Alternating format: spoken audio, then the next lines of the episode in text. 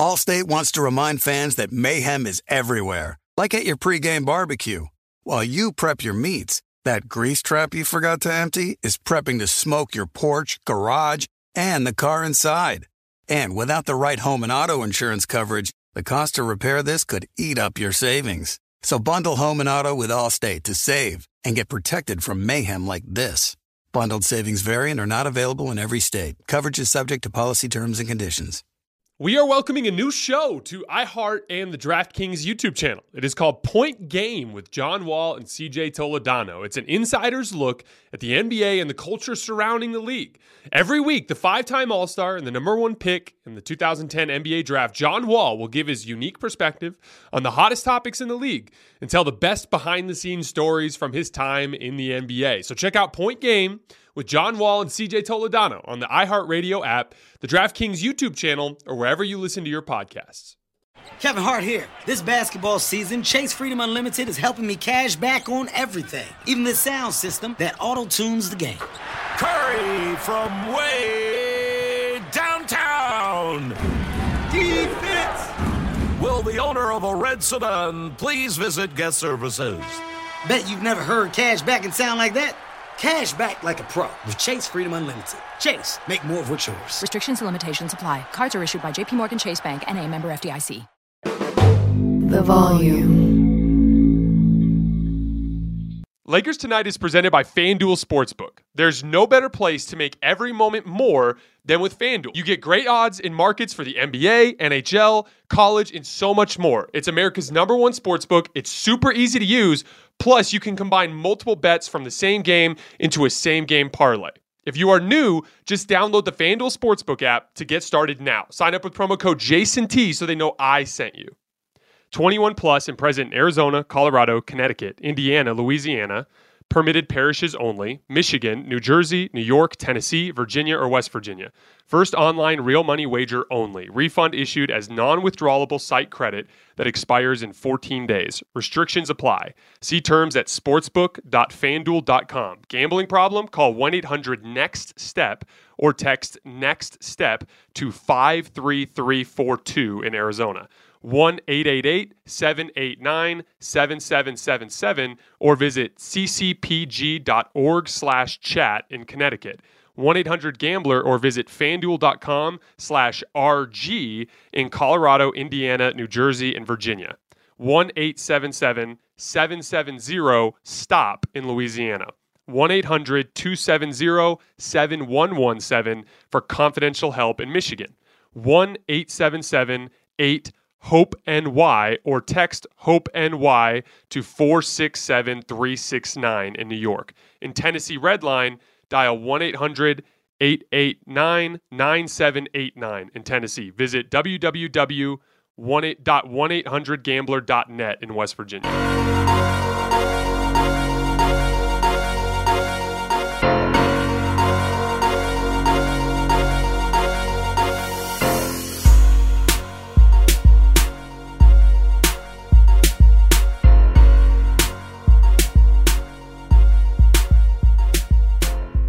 All right, welcome to Hoops Tonight, presented by FanDuel here at the Volume. I am Jason Timpf. Happy Sunday, everybody. Happy Saturday. I'm sorry. I saw something on Twitter earlier today talking about how it, it was a Saturday that felt like a Sunday, and apparently that's what's happening in my head as well. I hope all of you guys are having a great weekend so far. Awesome day of basketball. Before we get too far, far uh, too much further into this, if we hear anything about what's going on with Ja Morant's knee, we will touch on it in the show. Obviously, at this point, we do not know anything. At this point, we are going to start by talking some Warriors and Grizzlies. Stick around for later in the show. We're going to break down Celtics Bucks as well as the two games from last night, which turned a couple of at the time boring playoff series into much more interesting playoff series. That's what happens when one team that wasn't playing any defense started playing defense and another team added their center who may or may not be the best player in the league. So we will get to all of that.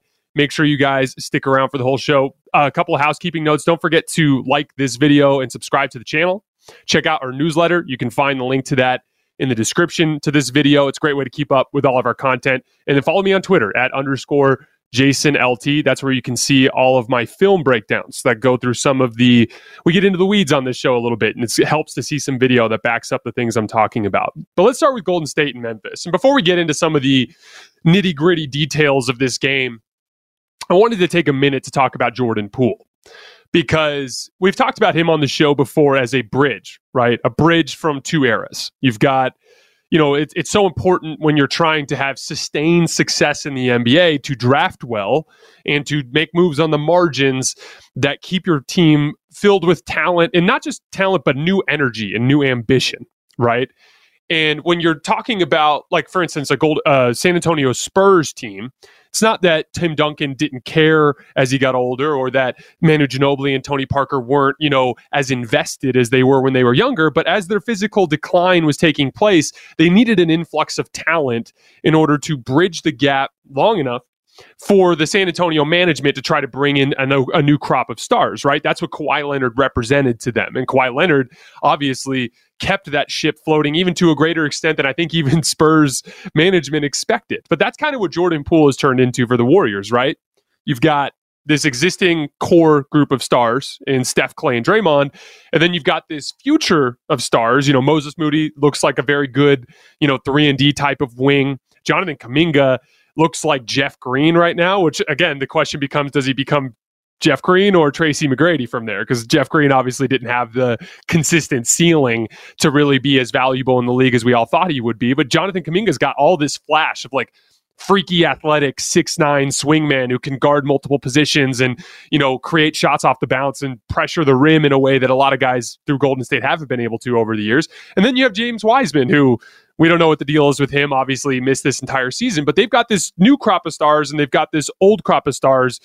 But you can't you can't toe both of those lines. It's a dangerous game to play. You get caught in the middle, and it can be a problem. Well, Jordan Poole is so good already that he represents a bridge between those two eras. But what's even more interesting to me is the specific way that he adds so much juice to this Warriors offense if you look at the Warriors offense and what made it so great in the 2010s, it was a combination of a bunch of different things.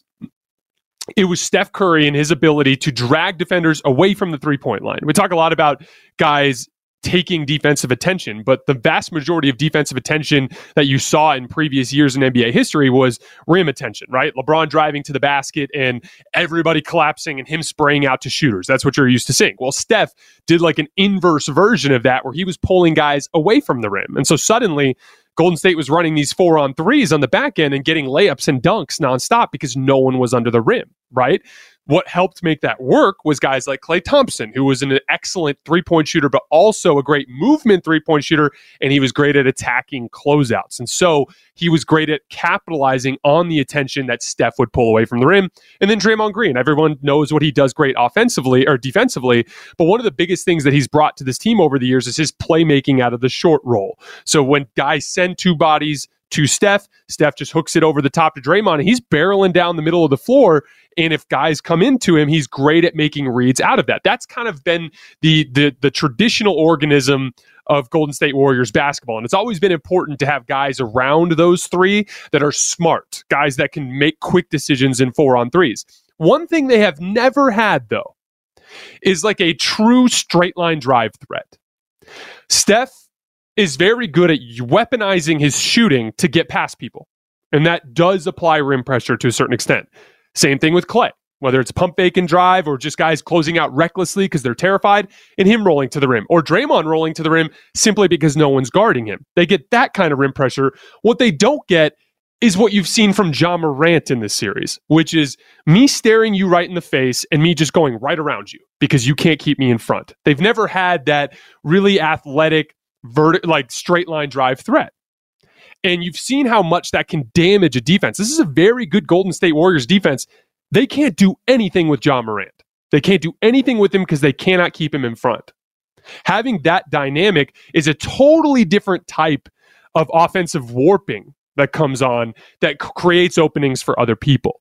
Jordan Poole is that guy for this offense. He is the guy that can stare you in the face and hit a quick move, and he's already past you. But he's not just past you because you were pressing up on his shot. He's not past you as you're kind of slowly meandering your way into the lane. No, no, no. He is flying by you like a blur. And it just causes everybody to collapse around him. And what's amazing is he's actually a great passer which is unusual for a player that age, especially a player that is this polished as a scorer. A lot of guys that come out looking like this are more scoring focused. They don't pay as much attention to the flow of an offense and things along those lines. What makes it especially dangerous is he's doing these things with Stephen Klay on the floor with him.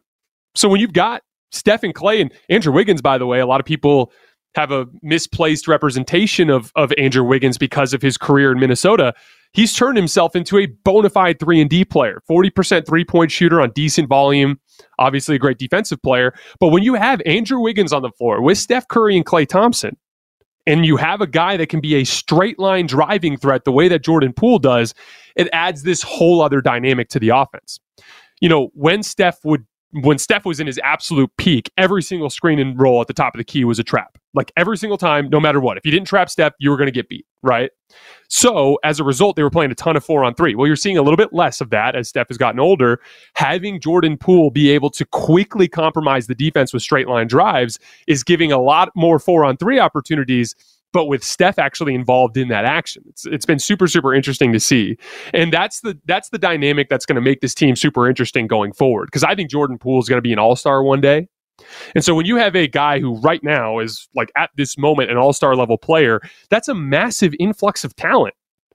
You know, that's that's that's what is allowing this group to age gracefully. Klay Thompson had a big night tonight, but he hasn't really looked the same since his injuries. Draymond Green is still the same def- defensive monster that he's always been, but he's never been able to recreate the offensive pop that he had in 2016, right? So a lot of like trying to get back to the amount of talent that was there in 2016 and 2017 has been a chore because of injuries and because of aging, which is just the natural order of things. Having Jordan Poole come in here and play like this, that gives you time for Jonathan Kuminga to have three, four, five years to get better, for J- James Wiseman to have three, four, five years to get better, and you not to have to panic trade them in pursuit of instantaneous talent. So if you're a Warriors fan, the Jordan Poole thing just has to be so incredibly exciting for you. Let's get into the game a little bit, though. This was an interesting game. You know, Memphis, for as much as I've criticized them for not coming out serious a lot in this playoff run, they came out dead serious tonight. That was what was so strange about them getting blown out the way they did. Early on in the game, their dribble contain was fantastic. They were defending really well on the perimeter. And Ja Morant just went right back to what he did at the end of game two. He was just getting into the lane and making easy kickouts to guys, and they were getting great shots every time. They jump out to an 18 to 8 lead. Golden State had eight turnovers in the first quarter. That was part of that you know, Golden State through this entire era, there's been one consistent flaw. It's they don't take care of the basketball. And a team like Memphis that runs really well, they're going to put you behind the eight ball there. So Memphis jumps out to a big lead. I have a personal theory. A lot of people disagree with me about this, but I believe that it's actually better to get off to a slow start than it is to get off to a fantastic start because I'm a big believer in like you have to really lock in. And when you really lock in, it's hard to get out of that zone. But when you get out of it, it's hard to get back into it. And so a lot of times getting punched in the mouth is exactly what you need to lock in. And then the rest of the game, you're so dead eye focused. Whereas so many times you see something like that, like you saw from Memphis. They come out and for like six minutes, they are locked in. But then they get a big lead, they let their foot off the gas, and now they're getting punched in the mouth. And that was the dynamic that took place in that first quarter. But again, it was Ja Morant, you know, we have to stay a little bit positive on Memphis here. Ja Morant continues to be completely unguardable. There's absolutely nothing they can do with him. They can't even keep him from hanging on the rim. He's just getting by people and dunking on everybody. He's so good at like you can't help out of the corners because he's just so reflexive with his passes to those corners. That dude is a flat out star. I said on the show a while back uh, during the regular season that I thought Ja Morant was better than Derrick Rose, was better than Russell Westbrook. You know, like he's uh, better than Donovan Mitchell, better than all of these guys that came up that were your your uh, typical super freak athletic uh, point guards. He's better than all of those guys. He's already a better shooter than any of those guys. The, he's flat out a superstar. But their biggest their biggest shortcoming right now is they don't have any offensive creation outside of him. If he's not creating something, nobody else on Memphis can. At the end of the third quarter, Memphis was down by 21 points. Memphis didn't have a single player at that point in the game other than Ja that either had more than 10 points or more than three assists. So they didn't have anybody else on the team that they could lean on to create. I know Desmond Bane is dealing with a back issue right now. And, and, that that kind of stuff is really hard to gauge how much it's limiting a player. But even when Desmond Bane was at his peak of health, he never was a great shot creator. He always was feeding off of attention dedicated to other people. He's more Klay Thompson than he is CJ McCollum, as I always say on the show. Jaren Jackson Jr. has potential to attack mismatches, but he's so young and he's so undisciplined right now that he just doesn't understand how to read defenses well enough to use to really weaponize that the way you need to. He's kind of a bull in a china shop when he's attacking when he's attacking those mismatches. So Ja's kind of stuck on an island trying to create everything. And that's going to be the big thing that Memphis is going to have to address in this offseason if they do lose is find somebody else that can consistently basically play the point forward role for them and start at the top of the key and try to help make decisions for people. But you know, for as much as I can complain about Memphis's offense, it was their defense that cost them this game. Specifically, dribble contain. You know, we talked about this in the Minnesota series. You know, Minnesota was one of the best teams in the league at keeping guys in front on the perimeter. I've talked a lot on this show about how, you know, back in the day, dribble contain was nowhere near as important because you had all these big guys around the basket. It had more to do with your rim protector, your help side defense, than your ability to keep people in front off of the drive. I think ironically, the 2020 Lakers won playing a vintage style. They won having JaVale McGee under the basket with Anthony Davis. They won with Dwight Howard and Anthony Davis. Even when they went small, you know, it was Anthony Davis and LeBron on that back line. The whole that Danny Green was not super quick with his feet, wasn't great at keeping people in front. Kentavious Caldwell Pope was okay, not great. You know, Alex Caruso was good at it, but they had a lot of guys that gave up line drives. They were just really good at funneling you into their help. But as the league has evolved, now almost every team in the league is playing four or five guys that can all pass, dribble, and shoot. Look at this Warriors lineup. When you have Steph Curry on the floor with Klay Thompson, Andrew Wiggins, and Jordan Poole, with let's just say it's Draymond, those four guys can all pass, dribble, and shoot really well. And then Draymond can pass and dribble really well. So if you get into a system where guys are getting beat off the dribble, it's just one thing after another. Your defense is just all over the place. You can't hope to recover at that point. So at this point in the league, it's never been more important than it is right now to have guys that can sit in a defensive stance and at least make it hard for people to beat you off the dribble. There's a huge difference between Jordan Poole dusting somebody at the perimeter and having a full head of steam towards the rim and Jordan Poole having to do two or three moves and then a counter move because the dude slid once and he had to make a counter move and now he's spinning into the lane. Now he doesn't have a head of steam. That gives much better opportunity for guys to help and recover off of that. No one's no one's saying you can never give up a drive, but you have to occasionally make it difficult to get a foot in the paint. It can't be easy all the time. And what you've seen tonight, John, and this is Ja Morant's biggest weakness right now, and it's the biggest thing that's going to hold him back as his career develops. He's going to have to really, really adopt this side of the basketball. He's got the athleticism for it, but you have to contain. Ja Morant is offering absolutely no resistance on the perimeter. And again, J- uh, Memphis, their defensive structure is kind of vintage. They used to play two bigs all the time, but even when they don't, let's say Jaren Jackson's down there or Brandon Clarke is down there, it's kind of like Desmond Bane's not a great dribble contain guy. Tyus Jones not a great dribble contain guy. De'Anthony Melton's okay, not great. Ja Morant's not a great dribble contain guy. Kyle uh, Kyle uh, Anderson is slow footed. They have a lot of guys that are great athletes, but in like a big athletic wing kind of way, not like a quick laterally keep people in front of you kind of way. And that that put them behind the eight ball nonstop in this game, especially against a Golden State team. You know the way that they play with their ball movement, it's especially difficult they, because of the predicaments that they put you in because of how threatening their players are off the ball. You know, it's not like like Golden State's job guarding Ja Morant is different. It's like they just have to deal with this one guy that keeps coming at them from the same spot on the floor, top of the key, dribble drive. We had to figure out how to contain that. We had to figure out how to help and recover off of that. The Steph Klay Jordan Poole thing, everyone's in a different spot of the floor each time down the floor. Everything looks different. Each possession is unique. It, it puts an extra te- uh, an extra tax on your brain and your ability to stay focused and pay attention during that time. I thought another huge element in this game was Golden State's shooting regression. They shot like absolute shit in game two. They were uh, Andrew Wiggins, Jordan Poole, Steph Curry, and Klay Thompson combined to go seven for 36 from three in game two.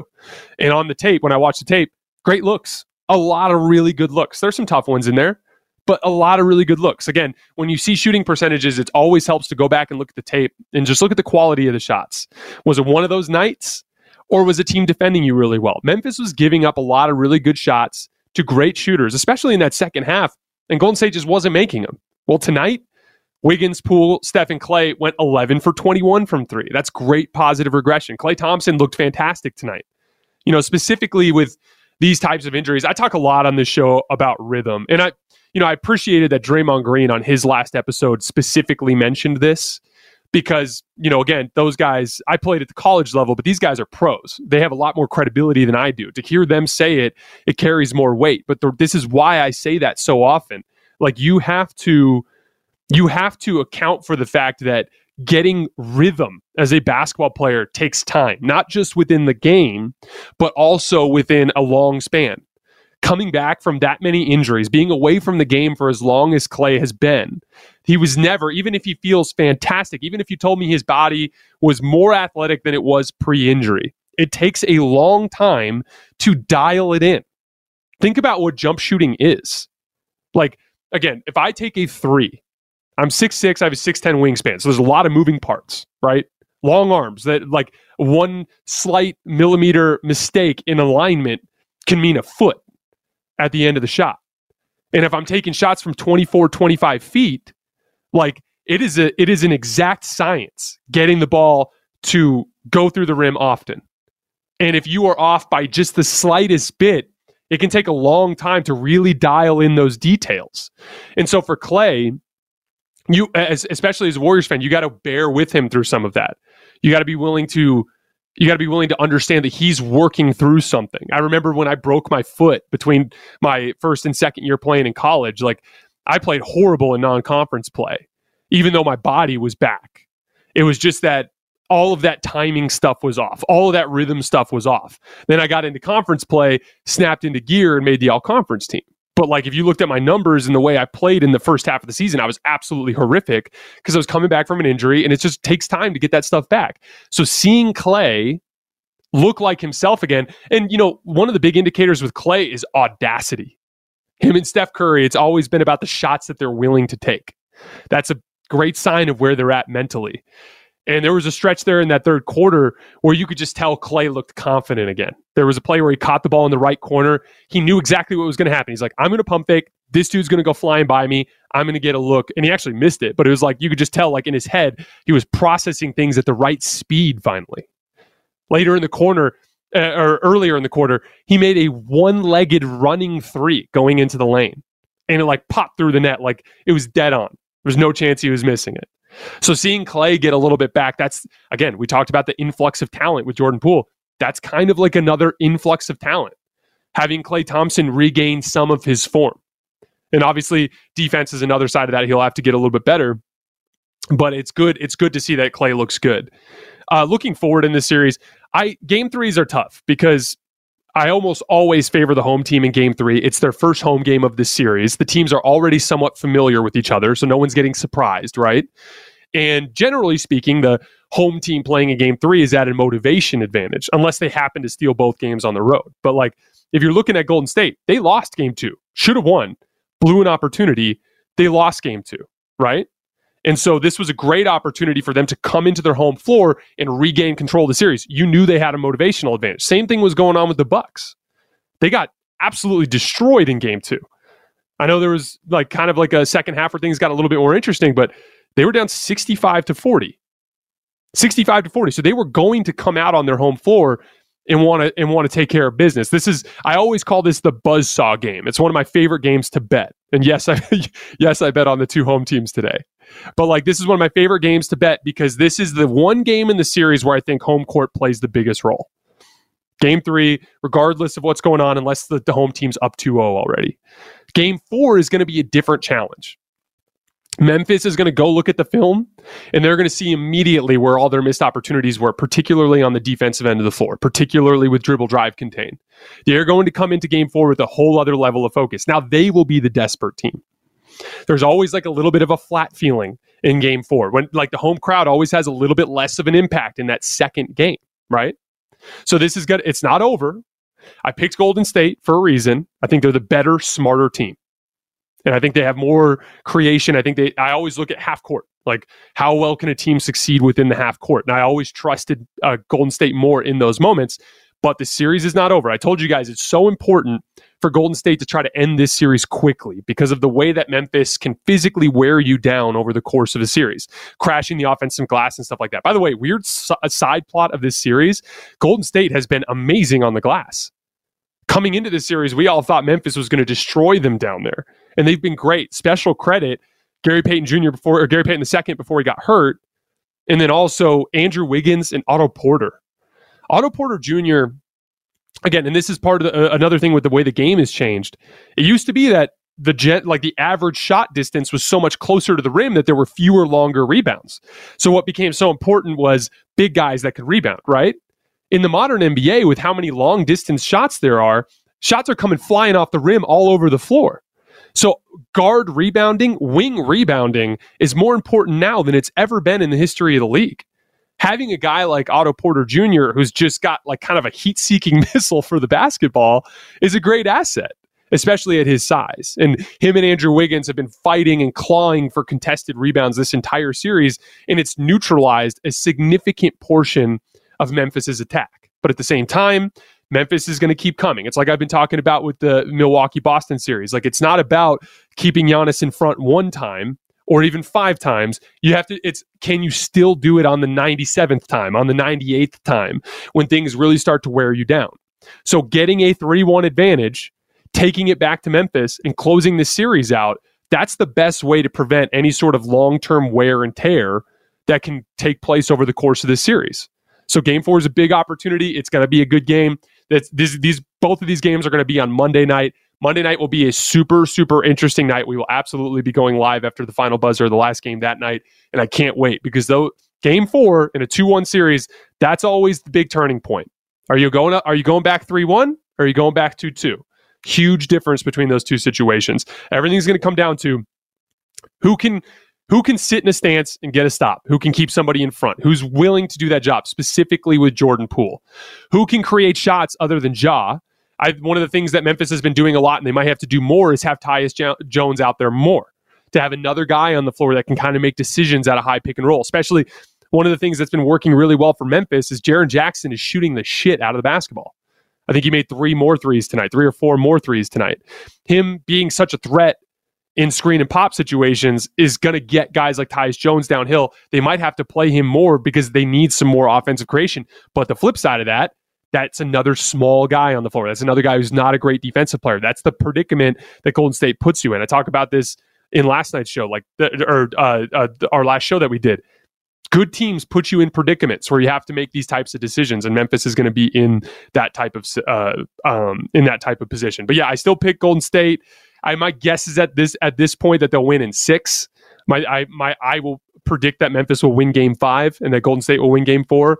But Golden State should be gunning to try to end this thing in five before physicality becomes a problem. Before we move on to the Bucks and the Celtics, I just wanted to hit our housekeeping notes again really quick. Make sure you like this video and subscribe to our channel check out our newsletter. It's in the uh, description of this video. Great way to just stay up to speed about what's coming on the horizon for the volume. And then remember to follow me on Twitter at underscore Jason LT. I regularly do video analysis that kind of backs up the things that I'm talking about on the show. It's a great place to kind of see examples of the things that I'm talking about. But before we move on, here's a promo for some other content at the volume.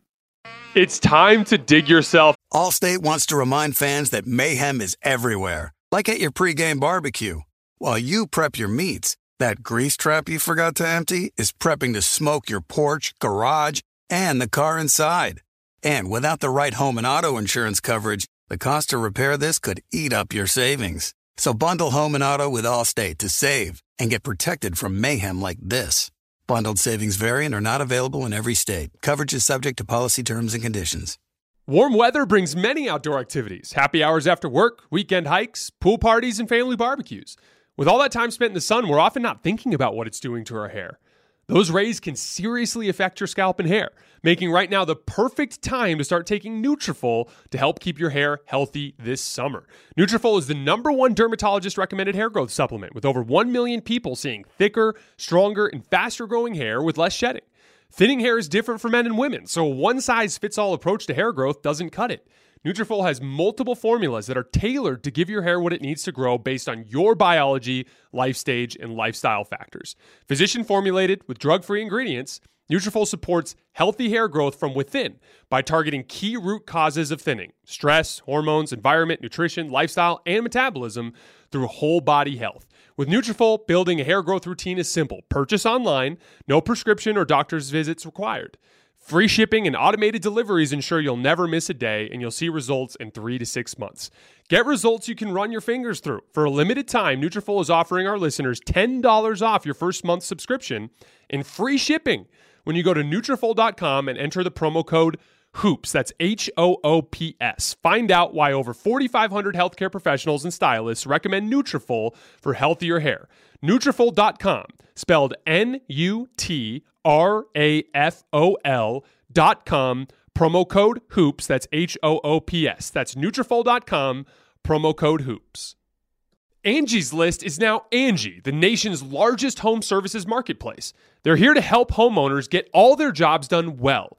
Angie has helped over 150 million homeowners care for their homes. Whatever your home project, big or small, indoor or outdoor, come to Angie to connect with and hire skilled professionals to get the job done well. It's something that I've always been a big believer in. When usually when you try to take on a project that you don't know how to do, it ends up just being a bigger headache as you try to learn and then you end up making mistakes and it ends up just not being worth it. Not only can a professional get the job done more efficiently, but you're also supporting local businesses in your area. With over 200,000 pros in their network, Angie makes it easy to research, compare, and hire pros to ensure a job is done well. With 29 years of experience, combined with new digital tools to simplify the process, Angie makes completing home projects easy. Angie has cost guides to tell you what others have paid for similar projects both nationally and in your area.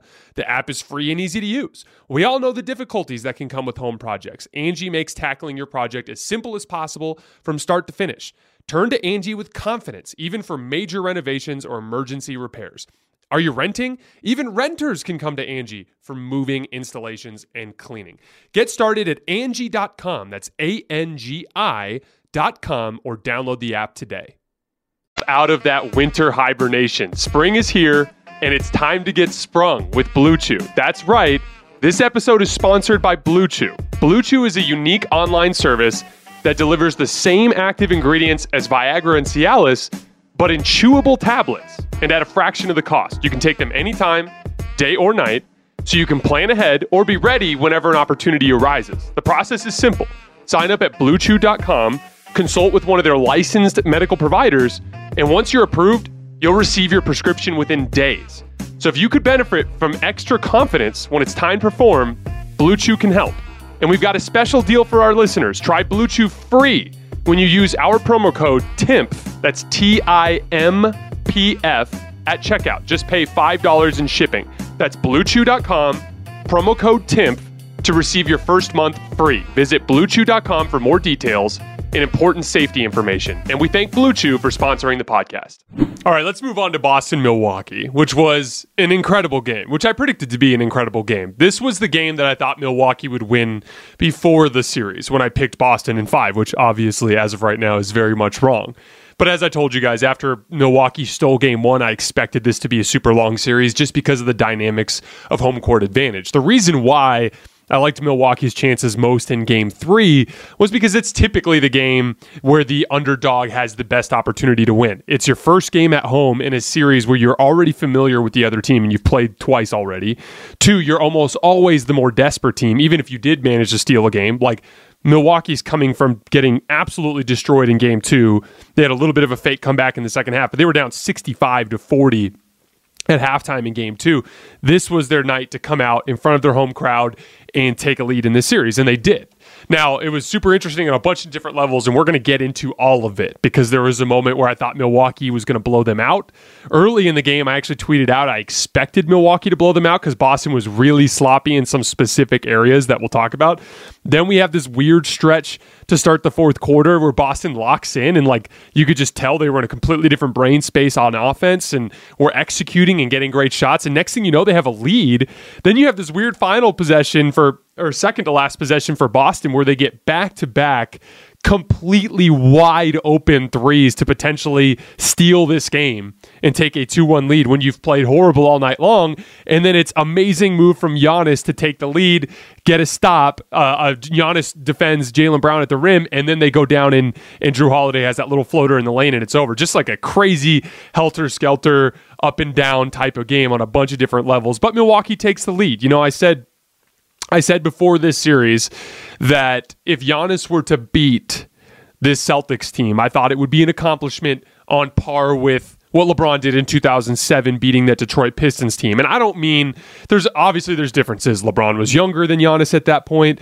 For LeBron that took his team to the finals, I don't think the Pistons were the best team in the league that year. I actually think this Boston team is the best team in the league, but the similarities were just the huge talent disparity between the two teams. That Detroit team, I think, had four All Stars the previous year, and all those guys were still very much at that level in 2007, versus a team where it was solid role players, but no second star, and kind of just one kind of heliocentric superstar that has the opportunity to potentially overcome the much better team. That's kind of the parallel that I was trying to draw there. And what happened was, is Detroit was the better team, clearly demonstrated it for large portions of the series, but LeBron just reached down and touched a level of basketball that not very many people in the world have ever done.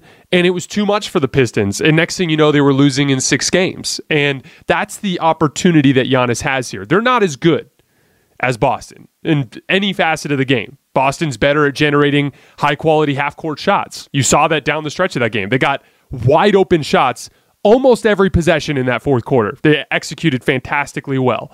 Then on the defensive end, they were locking in and making everything difficult on Milwaukee. But down the stretch of that game, Giannis was able to create shots when there was nothing versus Boston missing good shots. But again, as I've always talked about, jump shots, there's a expected value, but it's always up in the air. Sometimes they go in, sometimes they don't. Getting to the rim, closer to the rim stuff is more dependable. Giannis's last two made field goals in this game were really nice.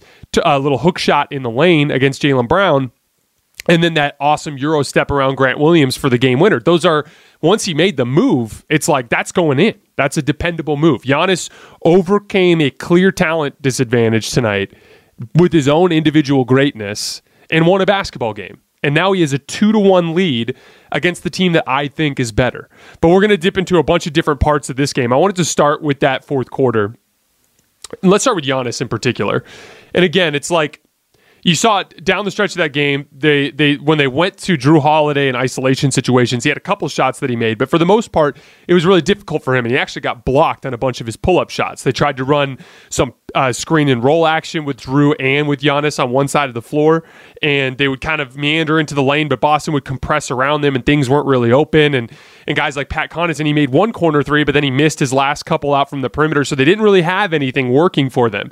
But there was one thing that was definitively working for them, and it was Giannis Antetokounmpo. Just imagine, I think it was early fourth quarter on the right block against Grant Williams, the one where Hubie Brown had a freak out about about Giannis dropping his shoulder, and we'll talk a little bit later about Giannis and officiating. But and again, really quick note for you Bucks fans: not liking the way Giannis is officiated is not the same thing as not liking Giannis. Those are two completely different things. Just cause I love LeBron, and I am totally okay with the fact that he does not get a lot of foul calls when he's trying to bully ball people all the time. But we'll, we'll get to that in a little bit.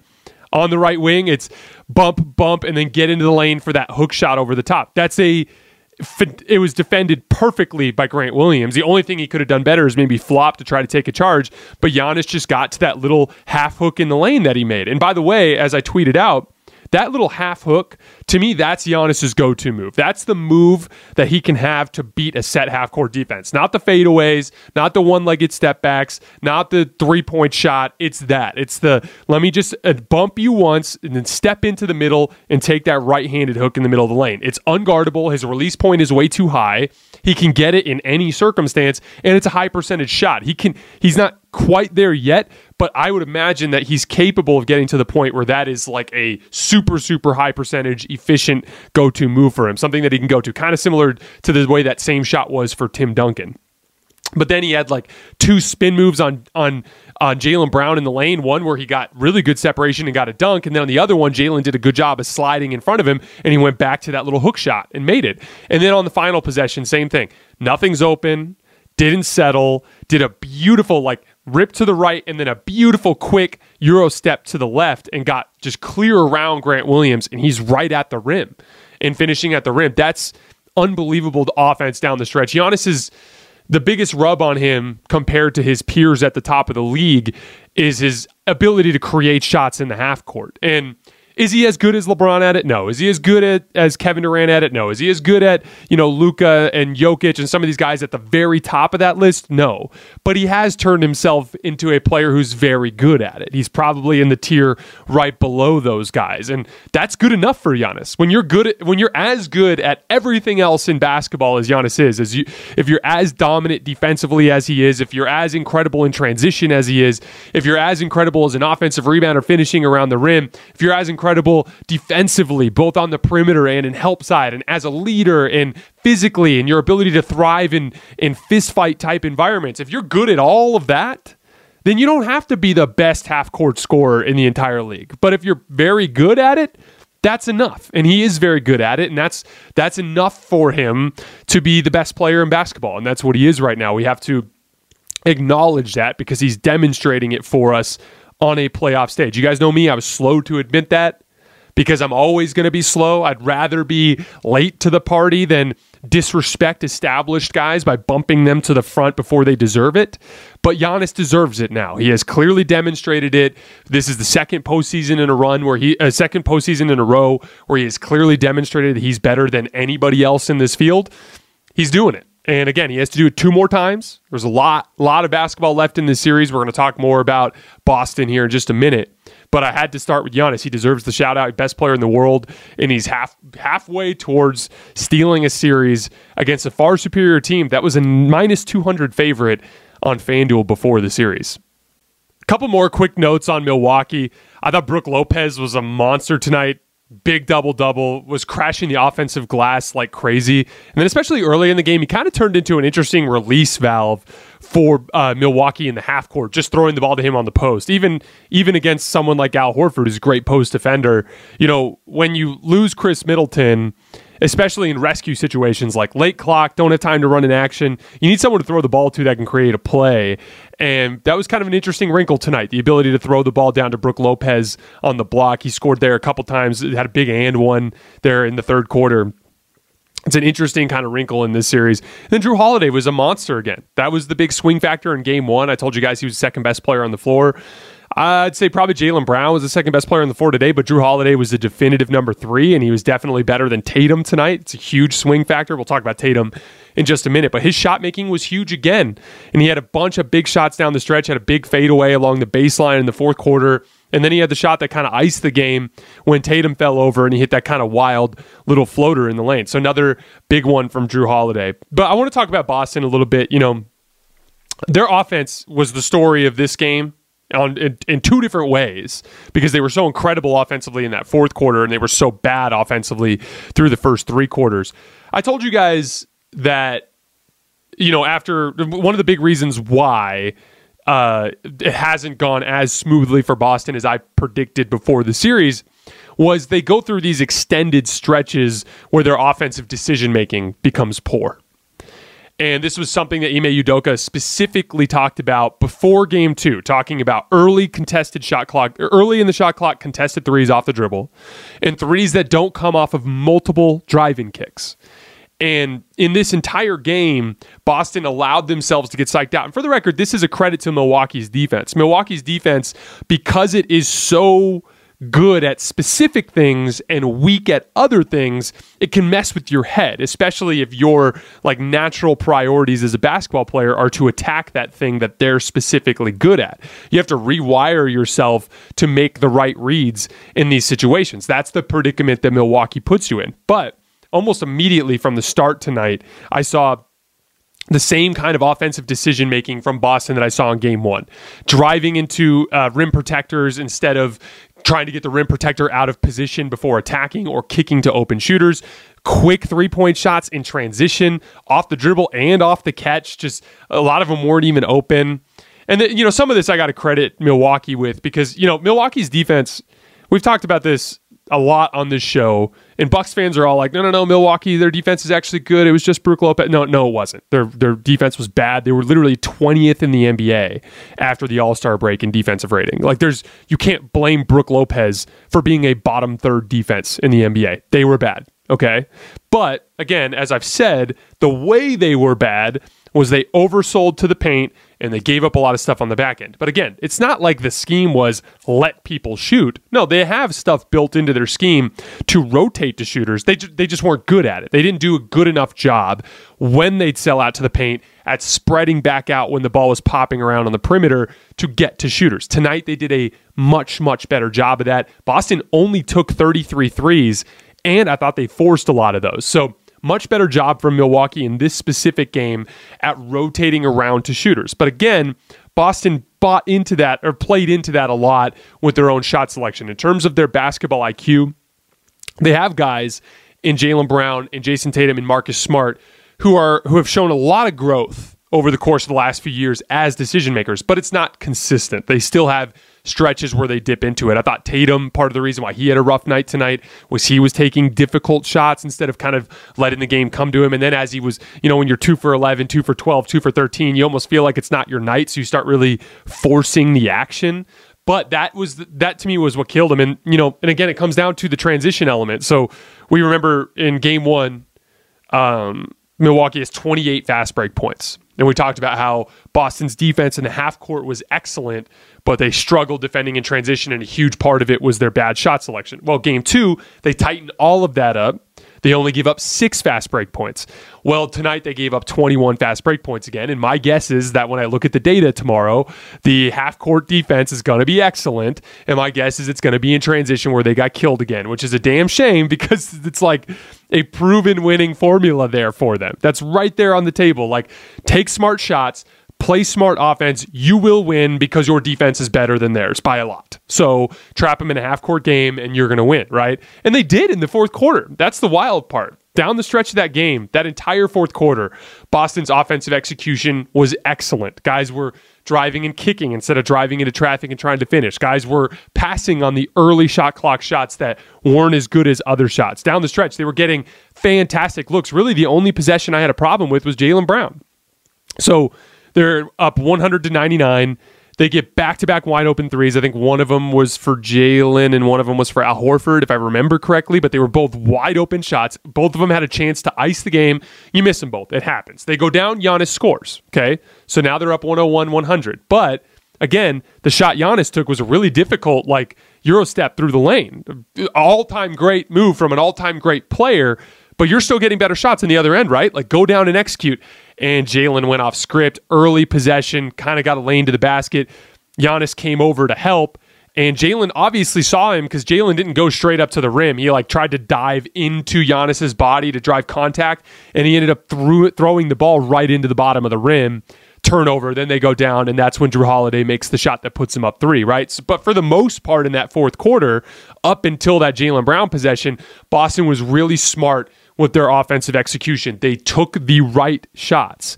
And when they take the right shots, they're the better offensive team. They don't have the supreme offensive talent of Giannis, but what they do have is five guys on the floor at almost at almost any given moment in time. They have five guys on the floor that can shoot, dribble, and pass. And when you have those things, that's when you get those awesome possessions where there's multiple driving kicks, and that's when you really get open shots against this Milwaukee defense. When they do that, that's when they're going to have their best chance to win. But I thought that that fourth quarter was really telling. You know, there was a moment there where I'm like, oh man, Boston's going to win this series in five because this was the game Milwaukee had to win. Boston played like crap for three quarters.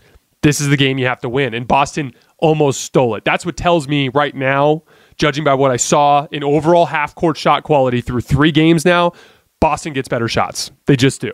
Again, if if Giannis is going to score 42 a game with bad shots, like with terrible uh, opportunity and terrible spacing, then Milwaukee's going to win, right? And that's that all-time great type of accomplishment that I was discussing earlier. But Boston's getting better shots. They should win this series. I expect them to win the next three games.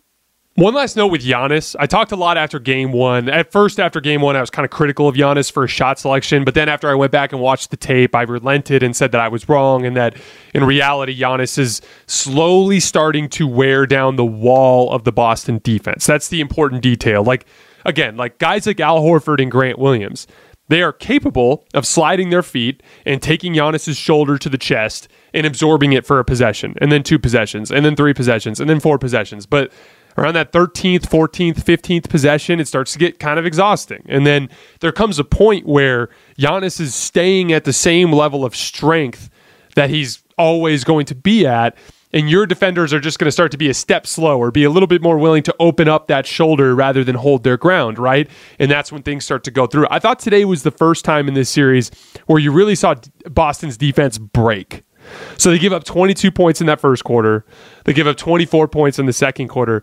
They gave up 34 points in that third quarter. Giannis was a monster in that quarter. I'll have to go back and look at the film. So again, you guys are going to are going to want to follow me on Twitter at underscore Jason LT tomorrow morning. I'll dive into some of the film of this in particular.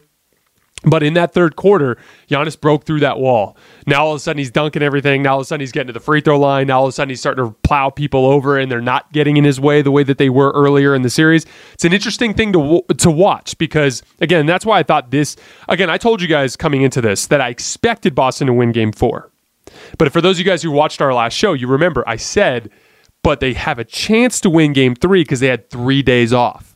And I thought that would give them a chance to physically recover to the extent where they'd be fresh enough to stay in front of Giannis in this game. And what was kind of bizarre is I thought Boston's defensive intensity to start this game wasn't great, which was a whole other issue.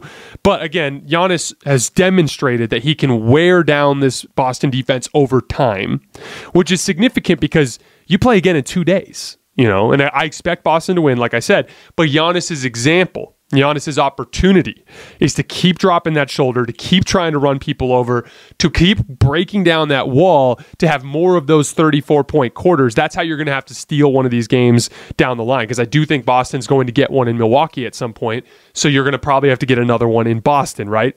So that's Giannis's opportunity. Keep breaking down the wall, keep wearing people down. So my prediction before the series was Boston in five. I thought they'd win their two home games. I thought they'd lose game three. Thought they'd win game four and then I thought they'd win game five. Well, Milwaukee has derailed that by stealing game one, right? But they won game three, which I expected. However, I think the half court shot quality has demonstrated that Boston's the better team. I expect Boston to win game four. I expect them to win game five at home. And then I think they'll win game six in a defensive slugfest back in Milwaukee. But if you're a Bucks fan, Giannis has demonstrated that he is capable of overcoming that with his own individual greatness. The opportunity is there for him. Like I said, he's halfway there. Long way to go, but that's the chance. What's going to win? The best team in basketball or the best player in basketball? We are going to find out over the course of the next week. Hi, it's Colin Cowherd. I started the volume to bring you some of the most authentic voices in sports. While you're here, make sure you hit subscribe. Thanks.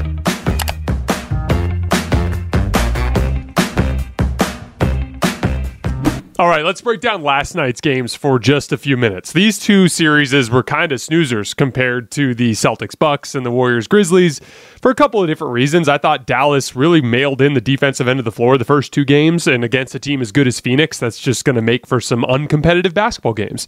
And that's what happened. And then, of course, with Miami, they just simply had the easiest path to this point out of any of the 16 teams. I thought Atlanta was far and away the weakest link out of this 16 team playoff field. So it was just really difficult to learn anything from them. I mean, look at the Pelicans as the, the eighth seed in the West and how much they gave Phoenix a run for their money and how much better they looked on both ends of the floor compared to that Atlanta Hawks team. Just difficult to learn anything. And then they get into this next round and Joel Embiid's out.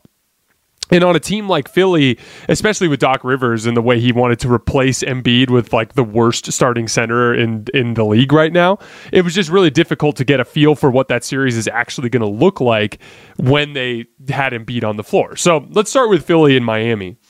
I th- specifically was looking at the Embiid thing from two angles. How would Miami be able to guard him? And then would Miami be able to handle him underneath the basket on the defensive end of the floor? We'll get to that in just a minute. So from the start, what I thought was really interesting is I was expecting them to try to keep Bam Adebayo on Embiid as much as possible because of single coverage. And when they did try to attack, in, uh, when they did try to post up Embiid against Bam, they did stay single coverage. There wasn't any sort of double team, and Bam did a great job in those settings, made Embiid settle for jump shots. Embiid was not getting good shots there. That's a great sign looking forward for the series with Miami on defense, knowing that they don't need to double team Joel Embiid on those post ups, right?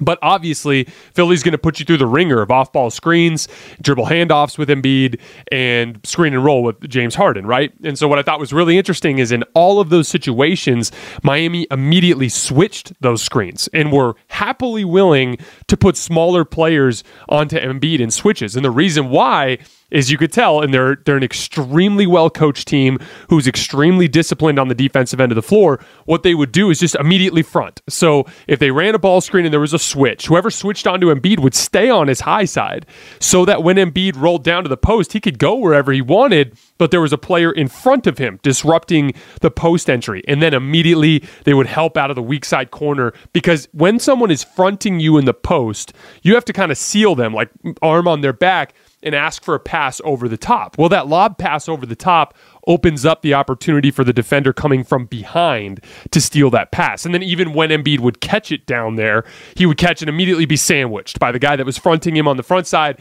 and the guy that was helping on the backside. So Embiid would have to hold the ball high. He couldn't come down with it or he'd get stripped. It was a really complicated situation for him down there. And Miami did an excellent job in all of those settings. Credit to them for having an excellent scheme and then having a player in Bam Adebayo that makes it so you can't attack him in single coverage. So you can't just come down the floor and dump it to him in the post.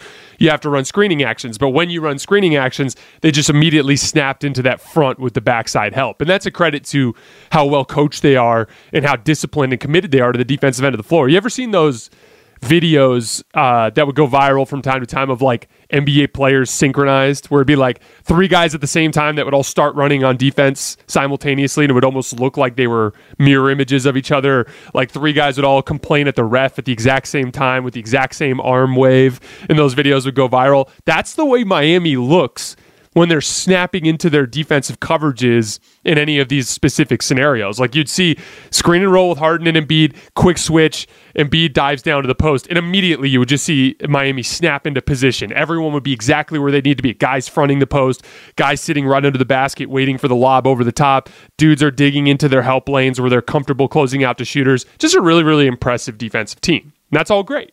But the problem is, is all year long I told you guys I was concerned about Miami's half court offense, particularly down the stretch this year. They really struggled in that specific area.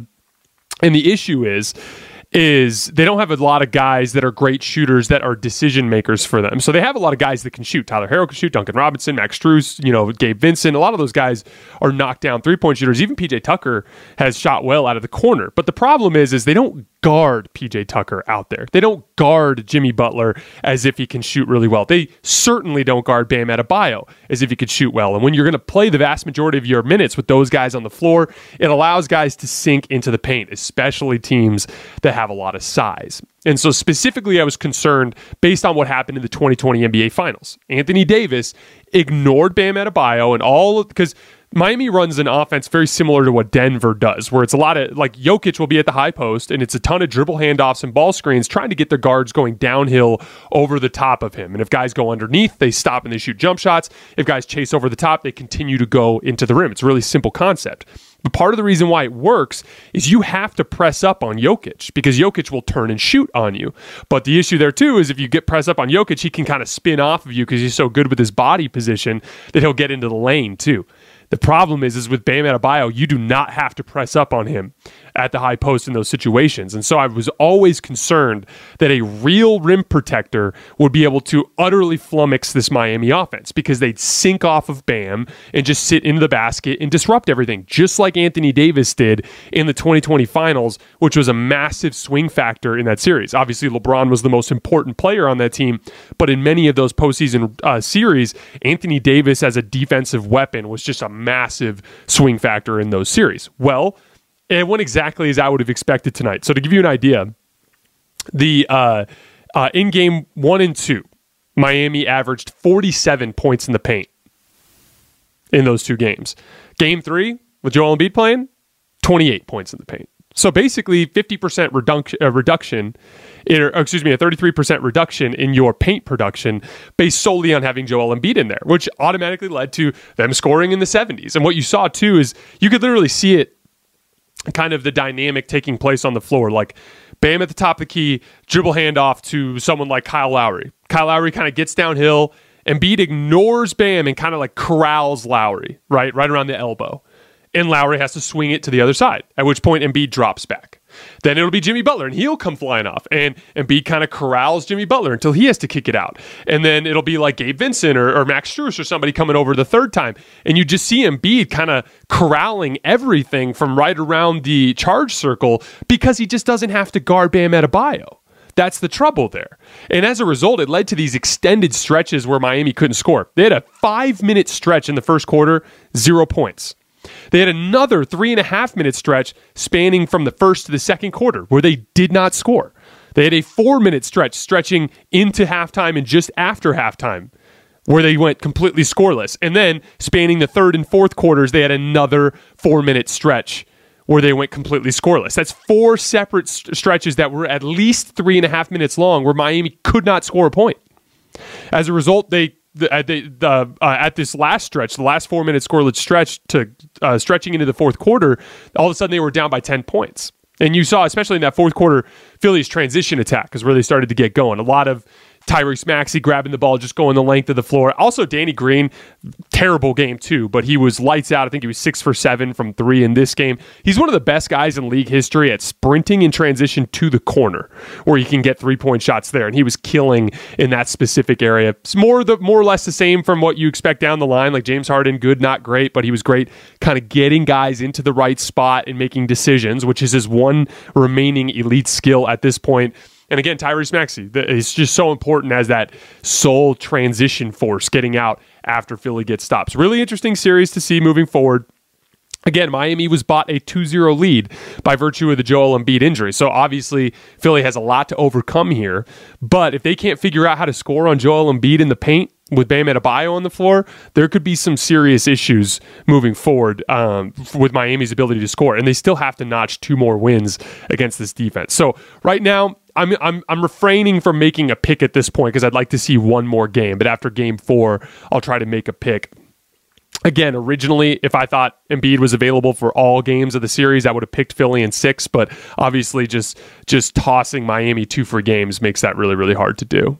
All right, let's quickly move on to Dallas and Phoenix for just a few minutes. So, again, this series, you know, we talked a lot after game one. I talked to you guys about the massive increase in degree of difficulty, going from a really bad Utah Jazz defense to a really, really good, excuse me, a really, really good Phoenix Suns defense.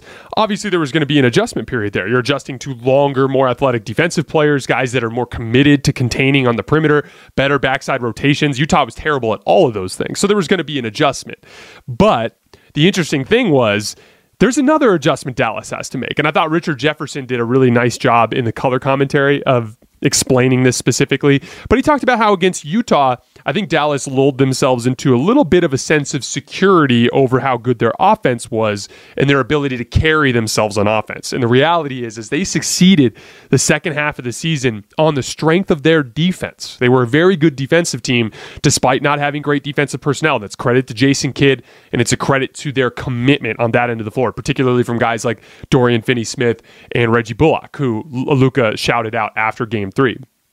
Well, in games one and two of this series, Dallas's defense was horrific. They gave up 128.9 points per 100 possessions in game one, 136.5 points per 100 possessions in game two. That's awful. And in game three, they just simply were more dialed in on that end of the floor. So much more effort, especially from guys like Luka, more willingness to, yeah, you can save some energy, but you got to give a certain amount of effort to hold your own here. Much better ball pressure. Reggie Bullock did an unbelievable job in this game. So did Dorian Finney Smith. They only gave up 103.6 points per 100 possessions in game three. That is a massive, that is a 33 point drop from where they were in game two. And that's, and as we've talked about, that's so important to what they do on the offensive end of the floor. When you do that, it makes it so that because both of these teams play very slow. It's not a very up and down game. It's not like watching Minnesota versus Memphis. These are two guys in Luka and Chris Paul that love to strangle the pace of the game. But there's usually a quick push after a miss just to get up into the front court to maintain matchups. We talked a lot about this after game two cross matches, the idea of in transition defense having to pick up someone that's not your man that leads to a predicament to start the next possession. Well, when Dallas gets more stops, Luka, there was a many there were many possessions where he's coming down the floor guarded by Chris Paul, coming down the floor guarded by Cam Payne. And he was able to quickly turn those into post ups and get baskets that way. Dallas has to get stops to reach their individual ceiling. And they were able to get a lot more stops in game three. And as a result, they were able to hang around better. Maxi Kleber was awesome. You know, uh, you know, it was there's this interesting predicament earlier in the playoffs where it was like, okay, do we go with Dwight Powell, who's a much better defensive player and who's kind of like a vertical spacing threat rolling to the rim, or do we go with Maxi Kleber, who's not as good of a defensive player but is more of a perimeter shooter and how he could stretch the defense that way? And they ended up going with Kleber a lot to try to punish Rudy Gobert, right? But I've been really, really impressed with Kleber's defense. You know, he's he looks small out there because he's been playing against two monsters, right? He's been going against DeAndre Ayton and against and, and against Rudy Gobert, so he's gonna look small. But he's kind of like a little bit more of like a wing than he is a big. He's very mobile. He can attack closeouts. He can put the ball on the floor. He covers ground in rotations, and he fights down low. Obviously, he's gonna lose that matchup a lot of times in terms of the physicality going against guys that big. But he's done a really nice job, and and he's been in absolutely vital to their offense. In this series against Phoenix, the, Ma- the Mavericks are scoring 9.5 more points per 100 possession with Maxi Kleber on the floor than they are without him. He's turned into a super super important player. If you're a da- if you're a Dallas fan, again, I'm still picking Phoenix to win this series in 6. But if you're a Dallas fan, you should be feeling a lot more confident about your chances to win the series after what happened last night. Couple things. Defense was much better, and it seemed to be associated with effort. So you can kind of toss out those first two games in a lot of different ways. Two, Luka missed a lot of easy shots in the game. He's 11 for 25, but specifically in the first half when Dallas was playing pretty well, he was missing open shots time and time again down the floor. I do think Luka will shoot better in games as the series goes along. And most importantly, Jalen Brunson finally got going in game three. That was the concern. He was awful in games one and two in Dallas. You got a little bit of Spencer Dinwiddie in game two, but not enough. You need Jalen Brunson to be good in order for you to have a chance to win the series. He was great. He had 28 points, four rebounds, and five assists. If he can replicate that a few more times in the series, you've got a chance. And then last but not least, the Suns, I think, are shooting better. They've got three players right now shooting over 50% from three on decent volume. Jae Crowder is shooting 61% from three on six attempts. You have to think there's going to be some kind of regression to the mean there. Meanwhile, if you look at Dallas's core rotation players, none of them are shooting over 50% from three. Not that someone's going to, but if there's a chance for shooting regression in the series, it's far more likely that Dallas will shoot a little better than Phoenix down the stretch here than vice versa. Again, remains to be seen. And as we always say, a lot of that comes down to shot quality and how well defenses are playing. So obviously, Dallas has to continue to defend and do a lot of things right. But the bottom line is, is they have a puncher's chance now. It looked early after after two games that Phoenix was far superior. Dallas demonstrated in Game Three that they have a punch. It's a it's a, it's a long shot, but they absolutely have a chance to win this series. All right, guys, that is all I have for today. I sincerely appreciate your support as always. We will be back tomorrow night after the final buzzer of the last game, and I will see you guys then.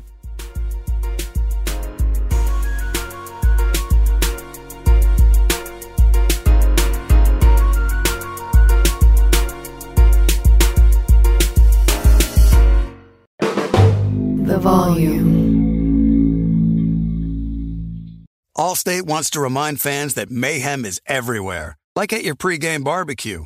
While you prep your meats, that grease trap you forgot to empty is prepping to smoke your porch, garage, and the car inside. And without the right home and auto insurance coverage, The cost to repair this could eat up your savings. So bundle home and auto with Allstate to save and get protected from mayhem like this. Bundled savings variant are not available in every state. Coverage is subject to policy terms and conditions. Kevin Hart here. This basketball season, Chase Freedom Unlimited is helping me cash back on everything, even the sound system that auto tunes the game. Curry from way downtown. Defense! Will the owner of a red sedan please visit guest services? Bet you've never heard cash back and sound like that. Cash back like a pro with Chase Freedom Unlimited. Chase, make more of what's yours. Restrictions and limitations apply. Cards are issued by JPMorgan Chase Bank and a member FDIC. Managing your diabetes just got easier. The powerful new Dexcom G7 lets you see your glucose numbers on your compatible watch and phone without finger sticks. And because Dexcom G7 is the most accurate CGM system, you can be confident in your food, exercise, and medication decisions. And all those decisions can lead to big results, like more time in range and lower A1C. Get started at Dexcom.com. Dexcom data on file 2023. If your glucose alerts and readings from the G7 do not match symptoms or expectations, use a blood glucose meter to make diabetes treatment decisions. For a list of compatible devices, visit Dexcom.com slash compatibility.